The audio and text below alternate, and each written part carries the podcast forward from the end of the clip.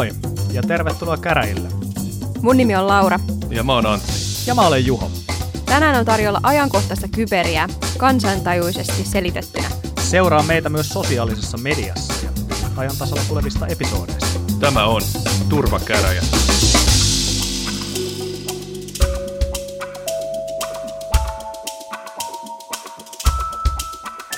Moikka taas rakkaat kuuntelijat ja Juho ja Antti myös. Kiva, että ollaan taas täällä keräännytty käräjien äärelle puhumaan tietoturvasta ja tietoturvaan liittyvistä asioista. Mutta mitenkäs viime viikko? Ainakin Juho, sä olit jossain puhumassa, jossain tota, tapahtumassa. Mitä siellä tapahtui? Joo, ihan alkuun haluan kysyä, että eikö me olla rakkaita Antin kanssa, että kuuntelijat on rakkaita.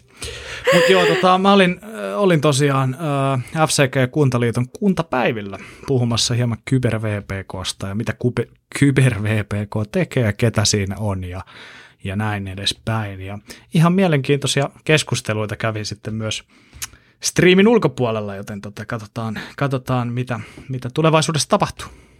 Juho, mitä kyber-VPK tekee? Loistava kysymys. Kyber-VPK auttaa yrityksiä, organisaatioita, jotka tarvitsee apua kybertulipalojen sammutukseen tai niihin varautumiseen tai mihin tahansa kyberiin liittyvissä asioissa. lähtökohtaisesti ne ensimmäiset oli, oli ne syyt, miksi lähdettiin liikkeelle. Ja tota, ensisijaisesti meidän niin kun, asiakaskuntaa on terveydenalan organisaatiot ja niiden niin kuin, taustajoukot niin sanotusti, eli esimerkiksi IT-palveluntarjoajat, jotka tarjoaa, ja tarjoaa sitten terveysorganisaatioille palveluita. Mutta sen lisäksi myös niin kuin hyvin paljon ää, nimenomaan ää, se asiakaskunta, joka näillä kuntapäivillä oli läsnä, eli kunnat, ää, kunnat ja maakunnat, niin, niin on myös skoopissa niin sanotusti, eli mielellään sinne myös tarjotaan apua sekä sitten sellaisille yrityksille, kellä ei ole varaa ää, tällaiseen kalliiseen, kalliiseen ää, kyber, kyber tota, ää, palveluihin sitten, sitten mitä suomalaisilta palveluntarjoajilta saa. Mutta meillä on tietyllä tapaa sen verran pelisilmää siinä meidän toiminnassa, että jos me nyt huomataan, että sieltä vaikka joku massiivinen pörssiyhtiö ottaa yhteyttä, että hei me tarvitaan kyber apua, niin, niin siinä kohtaa sitten ohjataan todennäköisesti jollekin suomalaiselle palvelun tarjoajalle se pyyntö. Tai ainakin suositellaan tätä meitä, meitä lähestynyttä tahoa ottamaan yhteyttä sellaisiin organisaatioihin, jotka vaikka incident response-palveluita tarjoaa, kuten f ja Nixu. Niin mä haluaisin kysyä, että minkä takia sä mainitsit ensin f ja sitten vasta Nixu? Koska jos mä olisin maininnut Nixun ensin, niin sitten tässä olisi voinut jotain syytöksiä tulla, tulla suosimisesta.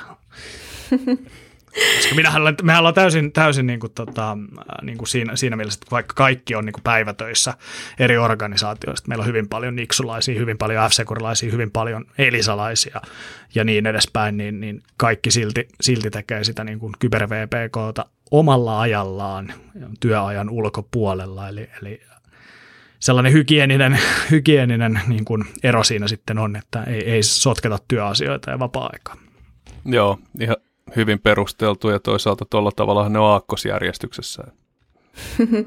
Joo, ja meillähän tässä turvakäräjät porukassa kaksi kolmasosaa on kyber VPKssa, että Antti on ainut, joka ei, ei ainakaan virallisesti kuulu tähän, mutta, mutta tosiaan siellä sitten, sitten Juhon kanssa ollaan palloteltu erinäköisiä tietoturvaan liittyviä aiheita. Joo, ja tosiaan me ollaan molemmat vielä siinä ohjausryhmässä, eli, eli Kyber VPK koostuu sillä tavalla ää, pienistä tai yhdestä pienestä palasesta ja yhdestä suuremmasta palasesta, että tota, meillä on tällä viiden hengen ohjausryhmä, jolla sitten otetaan aina keikat vastaan luottamuksellisesti ja sitten siinä vaiheessa, kun todetaan, että se on joku, mitä lähdetään toteuttaa, niin otetaan siitä meidän asiantuntijapuulista, mikä on 30 henkeä, niin ihmisiä sitten mukaan. Tarkoitus on lähinnä se, että, että organisaatiolla olisi pienempi kynnys ottaa yhteyttä, kun se ensin menee vain pienelle joukolle ihmisiä eikä tällaiselle 30 hengen porukalle tiedoksi se heidän ongelmansa. Jep.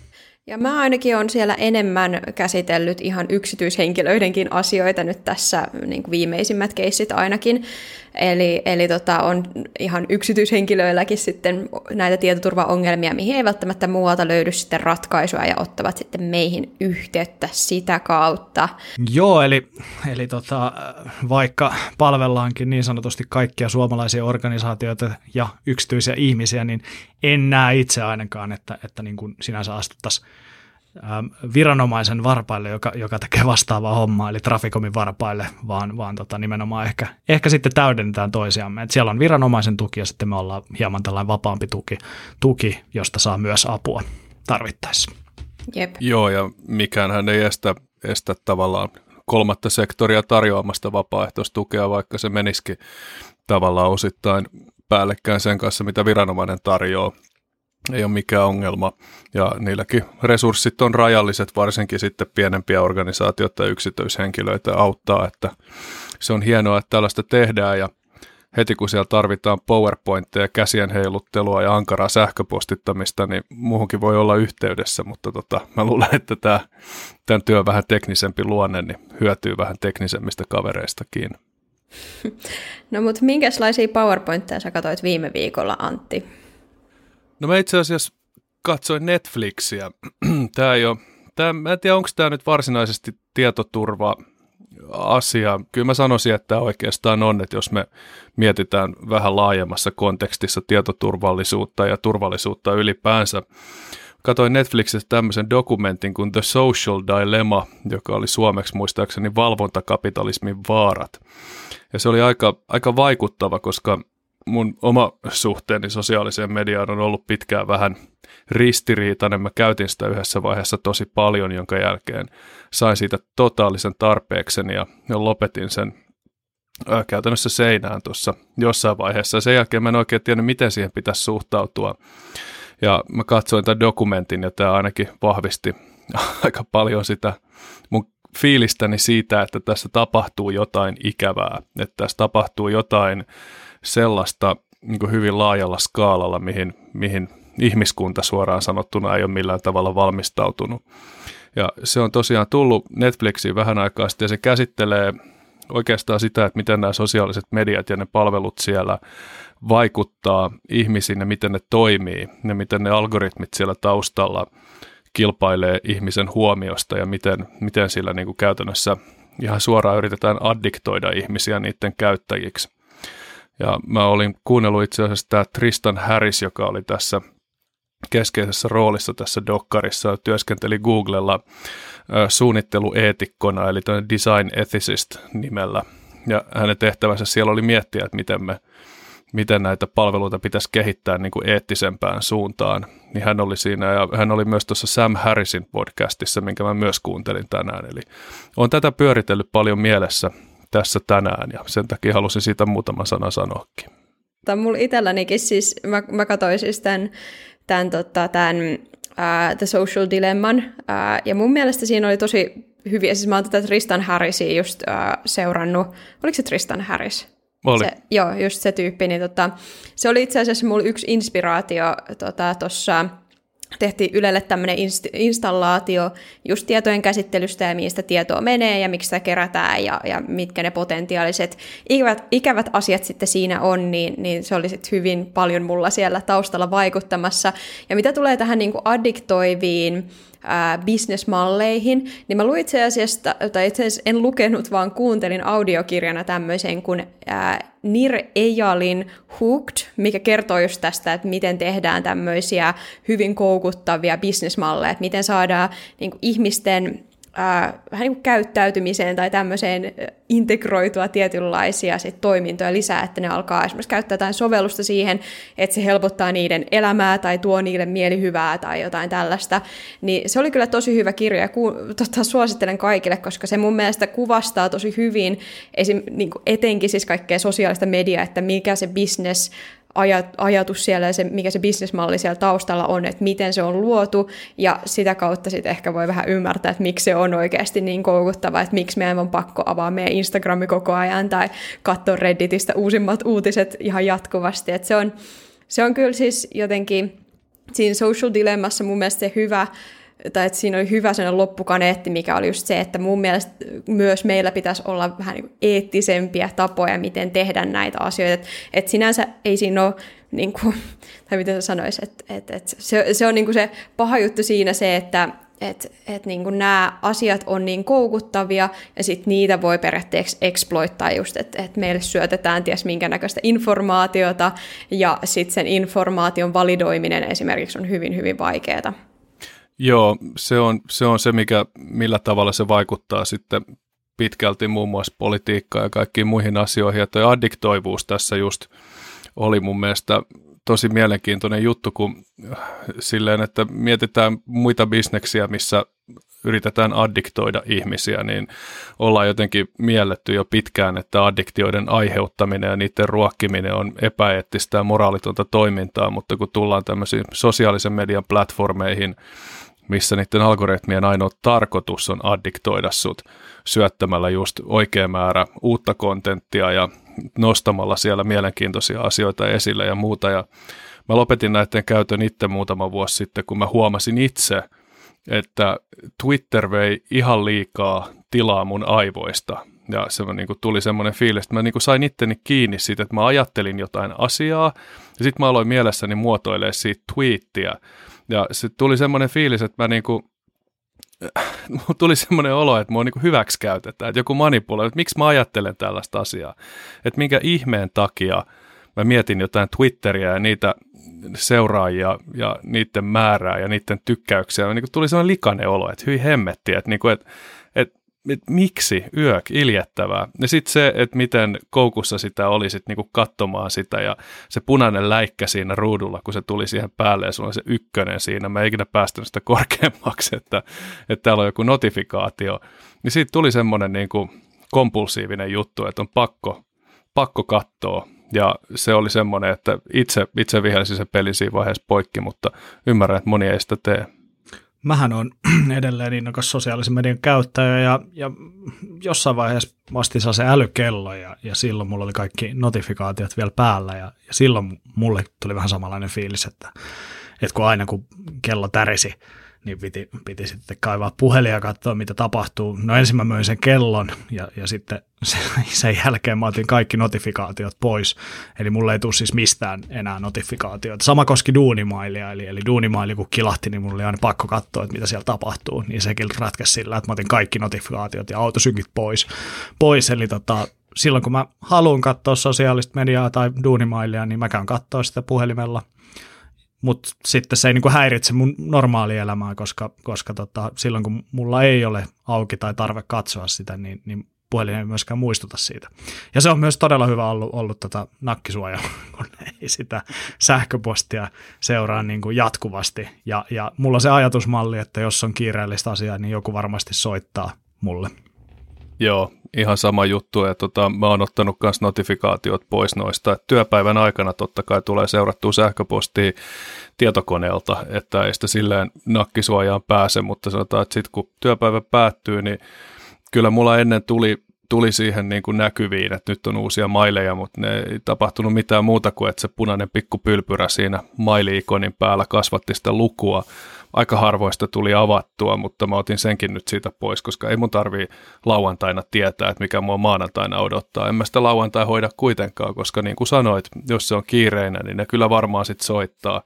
Ja jos se ei ole niin kiireinen, niin ettei vitti soittaa, niin ei se sitten varmaan ole kovin tärkeä asia se, mikä tässä vähän nyppi, on ehkä se ajatus siitä, että kaikki tämmöisiin pikaviesteihin pitäisi olla heti vastaamassa. Mun mielestä se on asynkroninen viestintäkanava, mikä tarkoittaa sitä, että kun se viesti tulee, niin se on mitä tahansa kolmesta sekunnista kymmeneen tuntiin, kun siihen reagoidaan. Ja sen pitäisi olla myös sen lähettäjän tiedossa. Että viesti lähetetään odottamaan, että mulla on sopiva hetki lukea se. Mä otin WhatsAppistakin kaikki notifikaatiot pois. Että sitäkin katon sitten kun katson ja jos siellä on joku, että muista tuoda maitoa kun käyt kaupassa, niin sori, olisit soittanut. Joo, näihin liittyy varmasti erilaisia odotuksia ihmisiltä ja riippuu vähän millainen käyttäjä on näillä palveluilla. Ja tota, tämä yli, ylipäätänsä tämmöinen, että meidän huomiosta taistellaan näiden kaikkien sovellusten puolesta on hyvin mielenkiintoinen ilmiö. Ja tota, mä kävin siis tuossa viime viikolla Joakim Taurenin striimissä itse asiassa puhumassa ja, ja juteltiin, tai siis se oli vähän erilainen puheenaihe kuin yleensä, että et yleensä mä oon tottunut käydä, käydä puhua aika semmoisista asiapitoisista aiheista, mutta tällä kertaa puhuttiin sitten enemmän musta ja mun menneisyydestä ja siitä, mikä mun kokemus on tälle internetin Synkästä käyttäjä. menneisyydestä, kyllä, mistä sä et meillekään kertonut vielä. Voitte käydä nyt kuuntelemassa sieltä paljastin kaikki synkät salaisuudet. Mutta tota, siellä just puhuttiin Joakkiminin kanssa tästä että miten, äh, anteeksi, siellä oli Joakim ja sitten siellä oli myös Per paikalla, eli, eli kaksi, kaksi tyyppiä minun lisäksi. Mutta tota, puhuttiin siitä, että millainen paikka... Oliko Per Saukko? Ai, anteeksi, mitä? Oliko Per Saukko?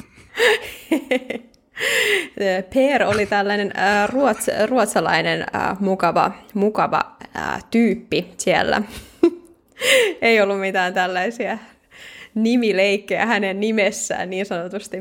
Mutta tosiaan puhuttiin äh, just siitä, että millainen internet oli silloin joskus ainakin niin kuin mun internetin käytön alkuaikoina, että, että kuinka nopeasti kaikki nämä somepalvelut ja kaikki nämä muutti sitä, että miten käytetään nettiä. Ihan lähtien siitä, että kuinka paljon silloin, sanotaan nyt niin kuin 90-luvun lopussa, 2000-luvun alussa, nautittiin siitä, että pystyi olemaan täysin anonyyminä netissä.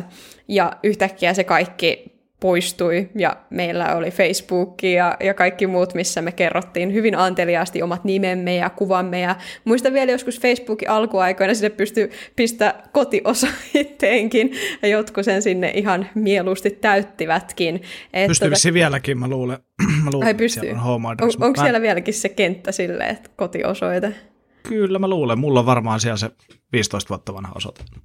Okei, okay, no niin. Sinne vanhaan osoitteeseen sitten fanipostit.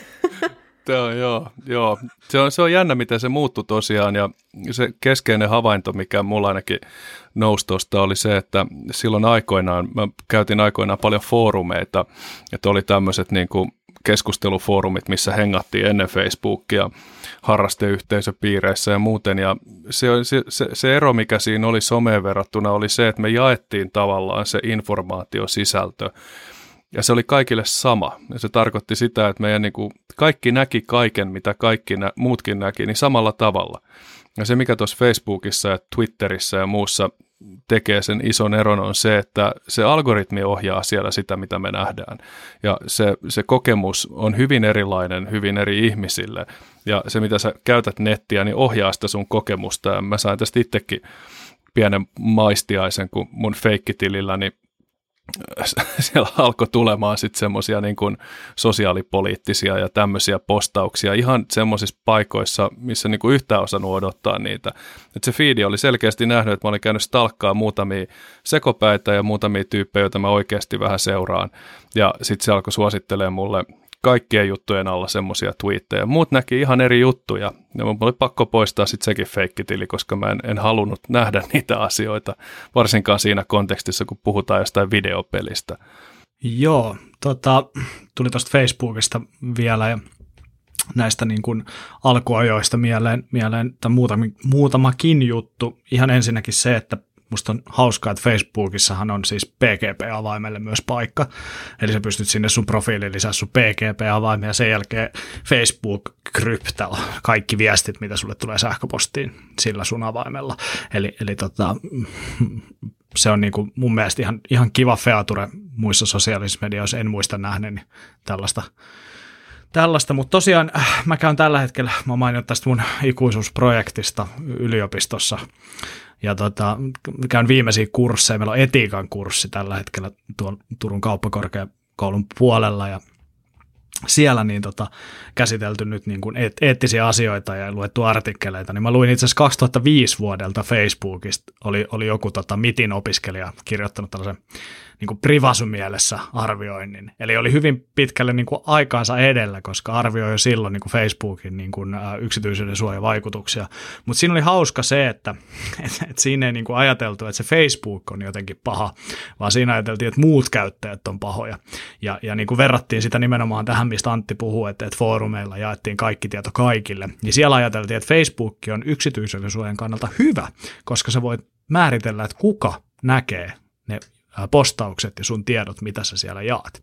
Eli, eli niin kuin, tästä huomaa sen, että kuinka paljon niin kuin, kuinka paljon niin kuin maailmakin on kehittynyt tässä niin kuin 15 vuodessa ja, ja niin kuin ajattelumalli siitä, että kuka, kuka se oikeasti se paha, paha sitten toimija onkaan. Joo, ja mä en kyllä usko, että esimerkiksi Facebookia tai mitään näitä somepalveluita on luotu sitä varten, että haluttiin tehdä tällainen operaatio, missä kerätään paljon ihmisten tietoa ja sitten hustlataan sitä eteenpäin. Että se oli vaan ehkä semmoinen, joku niin kuin jälkiviisana voi sanoa, että no, tämä oli nähtävissä, että näin tulee käymään, mutta kyllähän tässä on varmasti monia niin kuin esimerkiksi päätöksiä bisnespuolella ajanut se, että tätä kautta on huomattu, että on saatu rahaa ja, ja siksi ollaan tehty, tehty näitä ratkaisuja, että kerätty enemmän ja enemmän tietoa esimerkiksi ihmisistä. Niin, mä luulen, että siinä vaiheessa, kun sit päätettiin tehdä bisnestä, niin se oli ihan tietoinen päätös, että se tieto pitää kerätä, koska bisnesmallihan perustuu mainosten myymiseen ja mitä paremmin niitä mainoksia pystytään kohdentamaan, niin sitä paremman hinnan niistä saa, koska mainostajat saa sitten parempaa return of investmenttia, eli mitä tämä nyt on sitten? Susikoira roi. Niin, kyllä, aivan. Eli saa, saa katetta investoinnilleen sillä, että ihmiset reagoivat niihin mainoksiin ja mitä paremmin se onnistuu, niin sitä enemmän tarvitaan käyttäjistä tietoa. Se, että se on tässä 15 vuodessa paisunut tämmöiseksi megalomaaniseksi koko internetin kattavaksi valvontakoneistoksi, joka tietää sinusta asioita, joita et itsekään tiedä, ja niiden avulla ohjaa sitä mainoksia, myy kaikkea, ja pikkuhiljaa niin kuin vaikuttaa sun käytökseen ja ei ainoastaan näytä sulle mainoksia, vaan näyttää sulle postauksia, jotka ohjaa sua semmoiseen mielentilaan ja semmoiseen tekemisen moodiin, että ne saa sut ostamaan niitä asioita, mitä niissä mainoksissa näytetään. Se, mikä siinä algoritmissa on mun mielestä kuumottavinta, on se, että, että se, se tekee tätä käyttäytymisen ja tunteiden muokkausta ihan by design, ja se ei ihan ole semmoinen, että siellä on suunniteltu, että tämä tekee näin, että kun sinä postaat lenkkeilystä, niin sä näet niin kuin sen jälkeen lenkkareiden lenkkarimainoksia, vaan se, että sä näet ne lenkkarimainokset jo ennen kuin sä alat postaamaan siitä lenkkeilystä. Eli sä alat käyttäytymään samalla tavalla kuin muut ihmiset, jotka kohta alkavat lenkkeilemään. Eli se, se on niin kuin se miljardien ja miljardien datapisteiden luoma vaikuttamiskoneisto, joka on aika kylmäävä, jos sitä vähän alkaa miettimään. Se on ihan totta. Joo, eiköhän nyt olla taas tuota, puhuttu, tai puhuttu tarpeeksi sosiaalisesta mediasta ja, ja sen vaikutuksista meidän mieleemme ja kuinka ennen oli kaikki vaan niin paljon paremmin. Mitäs tota, Juho, oliko sulla tota, jotain ihan oikeasti tietoturvaan liittyvää asiaa, mitä sä huomasit viime viikolla? Loistava kysymys. Äh, jos ei suoraan, niin ainakin hyvin lähellä sitä. Äh, mä sain itse asiassa kuuntelijat toiveena äh, tästä tällaisen tota, Iltalehden uutisen. Hieman harrastan nyt, nyt lähdekritiikkiä, mutta tota, menköön tällä kertaa. Iltalehti on tosiaan uutisoinut, että, että tota Nordea alkaa seulomaan sähköpostia työntekijöiltään ja, ja tota, tässä on niin kuin asiantuntijana sitten tällainen professori, joka on kommentoinut, että hieman ylimitotettua toimenpiteitä. Mä en tiedä. Mun mielestä tämä ei välttämättä ole, ole hirveän ylimitotettua. Eli, eli tässä on siis taustalla varmasti, tämähän ei ole julkisesti tiedossa, mutta tuossa pari jaksoa sitten niin Laura mu- muistaakseni puhui näistä kiilokkereista, mitä Nordealla oli, oli sitten ja oli yritetty huijaamalla saada näiltä miljonääriasiakkailta sitten kavallettua rahaa jos mä väärin, väärin muistan, niin tämä oli jotain miljardeja, mikä näiden tavoite oli, oli siellä, mutta tota, joka tapauksessa niin ää, Nordea on nyt ilmoittanut näin, että tota, he rupeavat monitoroimaan näitä sähköposteja, ulos lähteviä sähköposteja organisaatiosta ja, ja tota, Iltalehti on sitten tehnyt todella laadukasta tutkivaa journalismia ja lähestynyt sitten Nordea kysymyksillä näihin liittyen ja, ja Nordea on sitten kommentoinut, että tämä ei koske Suomea että tota, sinänsä, sinänsä niin kuin, ä, tietyllä tapaa hutiuutinen, mutta mä en oikeastaan näkisi tällaisena niin kuin yritysten puolustajana sitä hirveän ongelmalliseksi, että näitä työsähköposteja ruvettaisiin valvomaan. Se, että sähköposteja ruvetaan valvomaan niin kuin henkilön henkilökohtaisia omia sähköposteja. Mä jotenkin, mä en tiedä, tämä voi olla vain minä, mutta mä jotenkin näen, että työsähköposti on työsähköposti ja sitten sulla on erikseen yksityiset sähköpostit. Niin mitä mieltä te olette tästä paradigmasta sähköpostien välillä? No, mitä siellä käytännössä valvotaan, koska kyllähän sähköposteja valvotaan nytkin kaiken näköisillä automaattisilla menetelmillä ja jos sieltä on vaikka haitallisia liitteitä tai muita ja saatetaan sitten tutkia manuaalisestikin semmoisia viestejä, missä sitten epäillään, että on haitallista ja lainsäädäntö tämän ihan sallii, että mitä he tarkoittaa tällä valvonnalla tässä tapauksessa. Eli siis epäilyttäviä viestejä nostetaan automaattisesti esille ja, ja siis epäilyttävät viestit on sellaisia missä on mahdollisesti jotain luottamuksellista aineistoa lähetetty firmasta ulospäin, mutta sitten ne epäilyttävät viestit, niin ne sitten käydään läpi manuaalisesti ja, ja tota, ilmeisesti niin kuin esimiesten, esimiehille päätyy niin kuin tiedoksi tämä, tämä tota, viesti. No periaatteessa periaatetasolla jaan tuon sun ajatuksen siitä, että työsähköposti on työasioita varten. Juridisesti on varmaan vähän haastavampi tilanne, jos puhutaan työsähköpostista, että onko se nyt yksityistä viestintää vai ei. Mun ymmärtääkseni tällä hetkellä ainakin Suomessa oikeuskäytäntö on se, että ne viestit on yksityisiä, vaikka ne lähteekin sun duunisähköpostista, että se syy, miksi tätä ei Suomessa tehdä, on varmaan se, että se olisi laitonta. Mutta en, en mä oikein tiedä, tiedä tästä, että jos tällä tavalla valvotaan just, että ettei sieltä vuoda sitä luottamuksellista tietoa ulos, niin pitääkö se sitten vaan mieltää, että se työsähköposti ei ole yksityinen viestinnän väline? Mä oon ymmärtänyt, että, että tota, Suomessakin tämä on mahdollista, mutta se vaatii YT-käsittelyn. Eli se pitää olla kaikilla tiedossa, että sitä sähköpostia seulotaan. Mielenkiintoinen pointti. Ja munkin mielestä siis työsähköposti pitäisi olla ensisijaisesti työasioihin, mutta tiedän, että monet käyttävät työsähköpostia myös henkkoht-asioiden hoitamiseen. Mutta tota, joo, en osaa sanoa. Mie- mielenkiintoista ja kyllähän tos, toi omalla tavallaan varmasti niin kuin auttaisi tietynlaisissa tilanteissa sitten, mutta sitten myös mietin, että tässä tilanteessa, että jos joku vaikka haluaa jotain, jotain niin kuin salaista tietoa sieltä niin kuin viedä eteenpäin, niin miksi käyttää edes firman sähköpostia? Tai niin kuin tämä olisi sellainen ensimmäinen asia, mitä mä ehkä tekisin eri tavalla, jos, jos olisin rikollinen. Älä kerro Joo.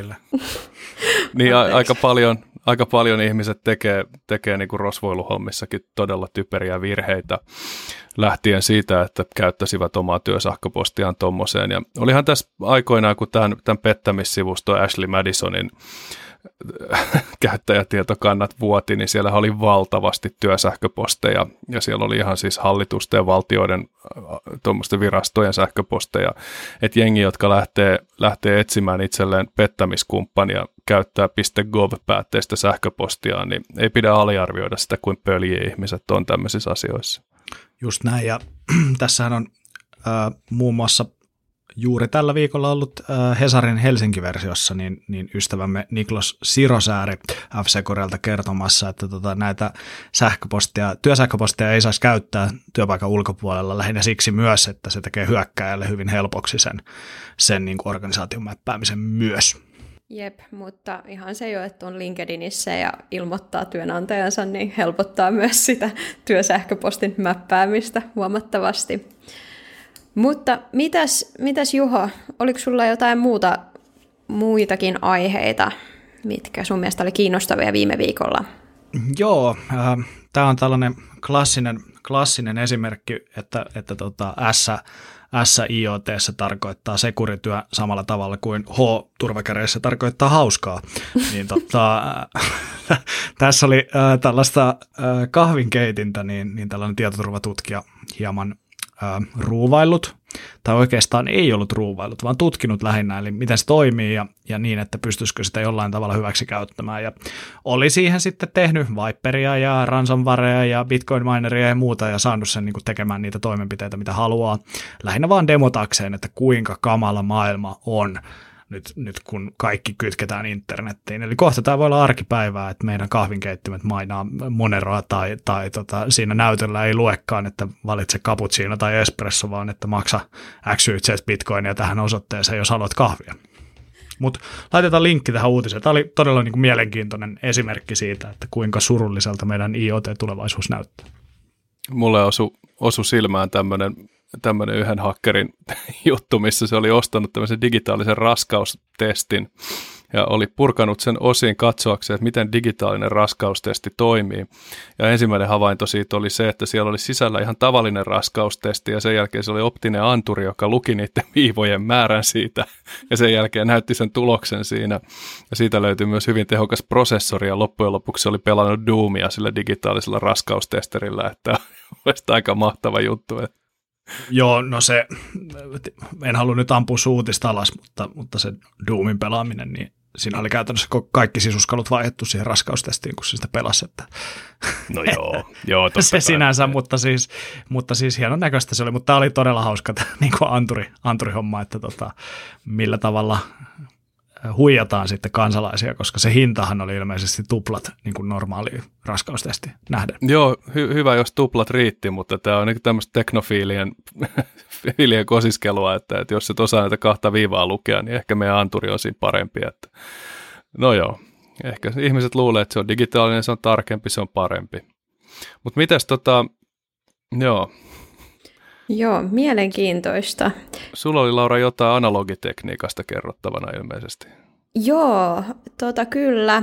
Tämä on nyt ehkä tämmöinen kevennys näihin aiheisiin myös, mutta ja en tiedä liittyykö ihan täysin tietoturvaan, mutta pongasin Redditistä tällaisen, tämä oli tota, The Register kirjoittanut ää, jutusta aiheen, eli tämmöinen vanha TV häiritsi koko, kokonaisen kylän ää, laajakaista yhteyttä. Ja tämä häirintä jatkui 18 kuukautta. Eli tämä oli tuota tuolla UKssa tai tuolla Briteissä tämmöisessä Aberhosan kylässä. Tämä on ilmeisesti, olisiko tämä Walesissa itse asiassa, ää, mutta kuitenkin siellä siellä tällainen, huomasivat siis, että joka aamu kello seitsemän aikaa tasan, niin laajakaista yhteys alkaa pätkimään päivän aikana tai päivän ajaksi ja sitten illalla taas palautuu toiminta. Ja ää, tätä sitten ihmeteltiin siellä monenkin teleoperaattorin toimesta ja, ja että mitä, mitä täällä tapahtuu ja siellä jopa käytiin muut, tota, vaihtamassa kaikki tämmöiset niin kaapeloinnit ynnä muut mutta tosiaan 18 kuukautta kesti ja ei oikein tiedetty, että miksi, mistä johtuu tämä, että meidän niin kuin, kylässä ei vaan sitten yksinkertaisesti laajakasta toimi päivän aikana. Ja sitten tota, vihdoin sinne lähetettiin tällainen vielä yksi ryhmä insinöörejä tutkimaan, että olisiko siellä kyse tällaisesta äh, shine-ilmiöstä, mikä on siis tämmöinen englanniksi single high level impulse noise, eli äh, se voi olla tämmöinen, tai siis se on tällainen niin kuin häiriö, tyypillisesti elektroniikkalaitteessa, että sit se elektroniikkalaite, että se voi toimia ihan ok ja kaikki näyttää olevan ihan ok, että se on semmoinen piilossa oleva vika, että se alkaa sitten vaan lähettää erinäköisiä häiriösignaaleja ja radiosignaaleja, mitkä sitten saattaa häiritä muita alueella olevia laitteita. Ja sitten tota, tämmöinen ää, tai siis tämä insinööriporukka sitten träkkäsi ja huomasi, että tämä tulee yhdestä paikkaa siellä kylässä, ja täällä kylässä oli yksi tämmöinen tyyppi, jolla oli tämmöinen vanha TV, ja aina kun se pisti seitsemän aikaa, tasan seitsemän aikaa aina tämän TVn päälle, niin sitten laajakaista laajakaista yhteydet alkoi, alkoi tota, hidasta, hidastelemaan koko kylässä. Ja Äh, tässä on siis kyse äh, Ofcom, joka on siis UK on telekommunikaatioregulaattori, myös kommentoi tätä ja kommentoi siihen, että, että tällaiset äh, niin kupari virityksellä olevat just laajakaista piuhat tai muutkin tällaiset laitteet, niin saattaa helposti ottaa just tämmöistä häiriötä tällaisista shine-ilmiöistä tai näistä shine-ilmiöistä. Ja ja tota, mun mielestä tämä oli jotenkin huvittavaa, että miten vaan sillä, että on vanhaa elektroniikkaa käytössä, niin pystyy, tota, ei tarvi olla mikään ransomware tai mikään aktiivinen tämmöinen tota, toimija, että jos haluaa saada koko kylän, kylän toimimaan epävakaasti, vaan olla just jotain vanhaa elektroniikkaa käytössä, niin, niin voi saada sitten, sitten koko tota, yhteydet, yhteydet ei, ei pelittämään. Mä, tästä tulee yksi tarina mieleen, jonka totuusarvosta en ole ihan varma, mutta kerrottiin tornihuhuna, joten se tässä toistettakoon. Mä työskentelin vuosina oikeastaan 2005-2010 tuossa Assembly tapahtuman, joka on semmoinen Suomen suurin, oikeastaan nykyään pelaamistapahtuma, mutta alkoi silloin aikoinaan Demoskene-tapahtumana. Niin olin siellä turvallisuuspuolella duunissa. 2005 olin siellä järjestyksenvalvojana ja sitten 2007 olin siellä turvallisuuspäällikkönä vuoteen 2010 asti, jolloin pidettiin kahdet assemblyt vuodessa ja niitä oli, ehti mulla seitsemän tulla, mitkä mä silloin vedin. Ja siellä kerrottiin tämmöistä tarinaa, että aikoinaan he ihmetteli, kun heidän radiot otti ihan hirveästi häiriötä, että ne oli käytännössä käyttökelvottomia radiot siellä tapahtuma-alueella. Ja se on tietenkin ongelma, kun sulla on tämmöinen iso tapahtuma, missä pitäisi pystyä kommunikoimaan niin kuin paikasta toiseen. Ja ne alkoi sitä sitten selvittämään loppujen lopuksi sieltä paljastui, että siellä oli tietokone paikalla. Yhdellä kaverilla oli poweri asennettu kuulemma väärinpäin. En tiedä, miten se, että se oli väärinpäin, vaikutti tähän, mutta tämä oli se, mitä silloin kerrottiin, ja se poweri antoi niin pahoja häiriöitä, että se ilmeisesti tiedä, oliko se maadottunut huonosti vai oliko siinä joku muu fyysinen vika, mutta se säteili just niiden käytettävien käsiradioiden taajuudella niin pahasti, että ne ei toiminut. Tämä oli aikaa ennen laajaa wifi-käyttöä tai muuta, eli siellä ei hirveästi langattomia signaaleja varmaan ollutkaan. Mä muistan, silloin aikoinaan rakennettu jotain token ring, ringverkkojakin aikaa sitten, ja silloin ongelma oli se, että jengillä ei ollut niitä oikeita kaapeleita, vaan ne toi television kaapelin mukanaan, niin sitten ne ihmetteli, kun se ei toiminut. Mutta aika herkkää, että yhdellä powerilla kokonaisen messuhallin kaikki radiot lopetti toimimasta. Joo, kyllä tota, noin elektroniikkalaitteet, niin ei, ei voi luottaa näihin, näihin selkeästi. Mut hei Antti, melkein skipattiinkin tämä jo tässä vahingossa, mutta sullahan oli vielä joku pastebiniin liittyvä uutinen, mitä sä halusit käsitellä. Joo, mä ajattelin, että mä otan sen tässä vielä lopuksi, ettei me ihan pelkästä somesta lätisemiseksi. niin tota, äh, tämä Pastebin on siis se on semmoinen nettisivu, mikä nimensä mukaisesti on niin kuin tälle leikkaa liimaa toiminnallisuuden kohteena. Tahna astia. Nimenomaan. Sitten taas saa, tarvittiin saada just episodille nimikin tässä samalla. Tahna astia. Eli Tahna astia. Kuulostaa kyllä jotenkin irvokkaalta. No se on parempi episodinimi kuin se persaukko. Niin tota, mennään sillä. Kuitenkin niin tota, Pastebin on semmoinen sivusto, minne pystyy leikkaa liimaa menetelmällä kirjoittamaan tekstiä ja sitten sä voit ikään kuin hostata sen siellä ja antaa sen linkin kaverille. Eli tässä on lista mun Lego-palikoista, ole hyvä ja antaa sen urlin ja sitten kun sitä klikkaa, niin sieltä löytyy se lista. Ja senhän saa sieltä ihan pelkkänä tekstinä, joten sinne on kaiken näköisiä koodipätkiä sun muita tiputeltu ja haittaohjelmien kehittäjät on pitkään käyttänyt sitä muun muassa semmoisella menetelmällä, että ujutetaan joku haitallinen koodi kohdekoneelle ja se haittakoodi aloittaa sillä, että se hakee sen varsinaisen haitallisen sisällön sieltä pastebinistä, minne se on asetettu, ja vaikka dekryptaa tai dekoodaa sen ja ajaa sen sitten siellä kohdekoneessa joten se on ollut pitkään tämmöisessä käytössä ja siellä on myös ollut näitä komentoinfrastruktuuriin liittyviä IP-osoitteita ja konfiguraatioita ja kaiken näköistä. Sitä on siihen paljon käytetty. Ja siellä on pitkään ollut semmoinen ominaisuus, että sitä on pystytty niin sanotusti skreippaamaan, eli voit luoda sinne maksullisen tilin, millä sä saat, saat kaikki uudet nämä pastet itsellesi tietoon, ja sä pystyt sitten asettaa sinne erilaisia hakuja ja alertteja. Esimerkiksi, että onko siellä sun firman sähköpostiosoitteita, jotka sinä aika usein laitetaan muun muassa vuotaneita tietoja sun muita ihan vaan niin kuin jakoon, kun se on helppoa ja yksinkertaista. Mutta Pastebin meinasi tuossa yhdessä vaiheessa ottaa tämän scraping-appin pois, ja siitä tuli aika monen kohu tietoturvayhteisössä, että ette muuten tee näin, koska se on todella tärkeää, että saadaan torjuttua sitä malwarea sieltä. Ja nyt ne on lisännyt sinne pari uutta toiminnallisuutta, jotka on Burn After Reading, eli kertakäyttöinen paste, minkä voi lukea kerran, ja sen jälkeen se katoaa, ja sitten myös tämmöinen Password Protected Paste, eli salasanasuojattu tahna. Ja tota, siinä, no, toimii niin kuin nimi sanoo. Ja kysymys onkin sitten siitä, että ketä tämä nyt sitten oikeasti palvelee. Hakkereita vai kräkkereitä vai rikollisia vai ketä? En tiedä, mutta ei ainakaan meitä forensikkoja.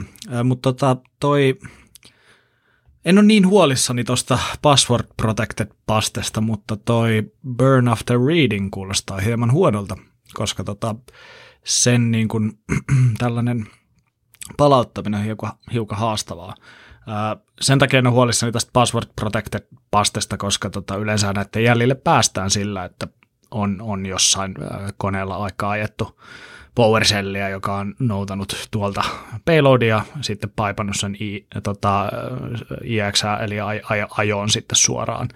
Ja tota, ää, nyt tässä tapauksessa, kun, kun siellä olisi, olisi sitten se joku basic, tai mä en tiedä minkä takana, millainen se authi on siellä, mutta tota, jotenkin varmaan skriptattavissa se autentikaatio sinne, niin todennäköisesti se passukin löytyy sitten sieltä koneelta, eli, eli sinänsä en ole niin kuin huolissani tästä, mutta toi, Joo.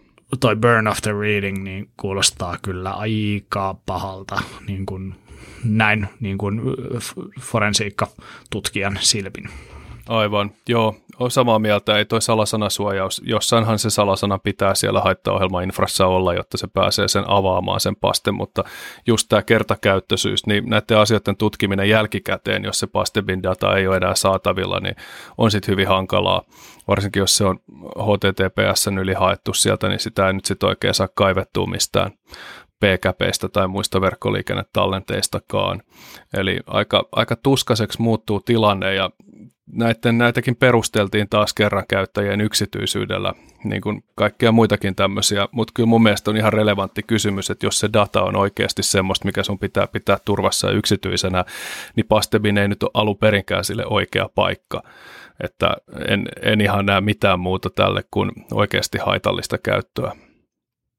Tämä ehkä siirtää sitä vastuuta sinne organisaatioihin, ketkä käyttää tietokoneita. liiketoimintansa pyörittämiseen, eli logituksen parantaminen, eli PowerShellin transaction logit esimerkiksi päälle, niin, niin mm. sitten nä, näähän tallentuu myös, eli se payload tallentuu sinne myös, ja, ja sitten tietysti, no en ole ihan hirveästi nähnyt organisaatioita, mitkä Linux-palvelimilta logittaisi kaikki bash-rivit, mutta tota, toivo elää. Joo, ja sitten se, että tuon pastebin ihan voi vaan tylysti blokata – että ei sinne, että jos siinä nyt ei sitten joku koodari pääse hakemaan pastejansa, niin voi kyynellä, mutta eipä hän pääse maltsutkaan. Niin, ja mä mietin siis tuossa myös ehkä niin kuin, hakkereiden lisäksi, en ehkä itse käyttäisi tähän, mutta semmoinen niin kuin, oikea, ei, ei tällainen haitallinen käyttötarkoitus olisi vähän tämmöinen niin jaettu clipboard, jos haluaa nopeasti vaan jakaa jonkun semisalaisuuden tai vaikka jonkun, no en jakaisi itse välttämättä tuon kautta API-avaimia tai mitään tällaista, mutta voi nähdä, että joku saattaisi jakaakin. Eli just jotain tämmöistä, että haluaa niin nopeasti vaan jakaa tiedon jollekulle niin, että se on vaan kerran saatavilla. Mutta, mutta aika mielenkiintoinen ratkaisu noin, noin ylipäätänsä kyllä toi, toi, toi, toi. Ja voin, voin nähdä jo, että aiheuttaa kyllä vaivaa sitten etenkin meidän Juholle. Kyllä, mutta joo, siinä oli mun, mun tietoturvauutiset tältä viikolta. No niin, mutta sittenhän meillä on kaikki käsitelty, vai onko sulla Juho vielä jotain? No ei ole oikeastaan uutista, mutta tällainen loppukevennys, eli tuosta kuuntelijalta sai myös palautetta, että he on keksineet tällaisen turvakärät juomapelin. Ja aina kun mä sanon just näin, niin jonkun täytyy juoda. Ja tota, nyt voidaan varmistaa sitten, että tätä jaksoa kuunnellessa ainakin, niin tota, saavuta, saavutetaan tavoite, niin tota, just näin. Just näin. Just näin. Mitäs meillä muilla? Oliko aina kun Antti puhuu säästä ja sosiaalisesta mediasta ja Laura puhuu TikTokista, niin silloinkin tästä ei kyllä, jos maanantai-aamuna aloittaa pelaamaan tätä juomapeliä, niin varmaan torstaina pääsee sitten jo työpaikalle. Joo, mä luulen, että ei vielä tarvittu muita sääntöjä, koska se just näin tulee sen verran useasti. Ei, mä haluan sun puolustukseksi, niin mä haluan sun puolustukseksi sanoa, että sä sanot välillä kyllä myös juuri näin. Silloin pitää ottaa kaksi, ilmeisesti näin. Mutta ei niin. mitään, tää, tää tästä, tästä haluaisin vaan mainita loppuun, että no tota, niin, terveiset hei, kuuntelijoille. Kiitos tästä. Ja tota, joo, mitäs, mitäs tota, sosiaalisia medioita meillä on, missä voi sitten käydä heittämässä tämmöisiä mukavia kuuntelijapalautteita ja ideoita muillekin kuuntelijoille? Facebook. Twitter. Twitter, joo, kyllä. Sitten on LinkedIn ja Instagram ja TikTok ja Happotel ja... Ja Juhon kotiosoite, joka löytyy Juhon Facebookista. Niin, Kyllä. niin voi, voi käydä soittaa ovikelloa ja kertoa palautteen suoraan Juholle, että kuule, me ollaan vähän tässä poikien kanssa mietitty, että olisi tosi kiva, kun puhuisitte enemmän jääkiekosta ja vähemmän. Just näin. Yes, Just hei, näin. ki- kiitos tästä ja moikka. Ensi viikkoon, moikka moi! Siunattua viikkoa kaikille.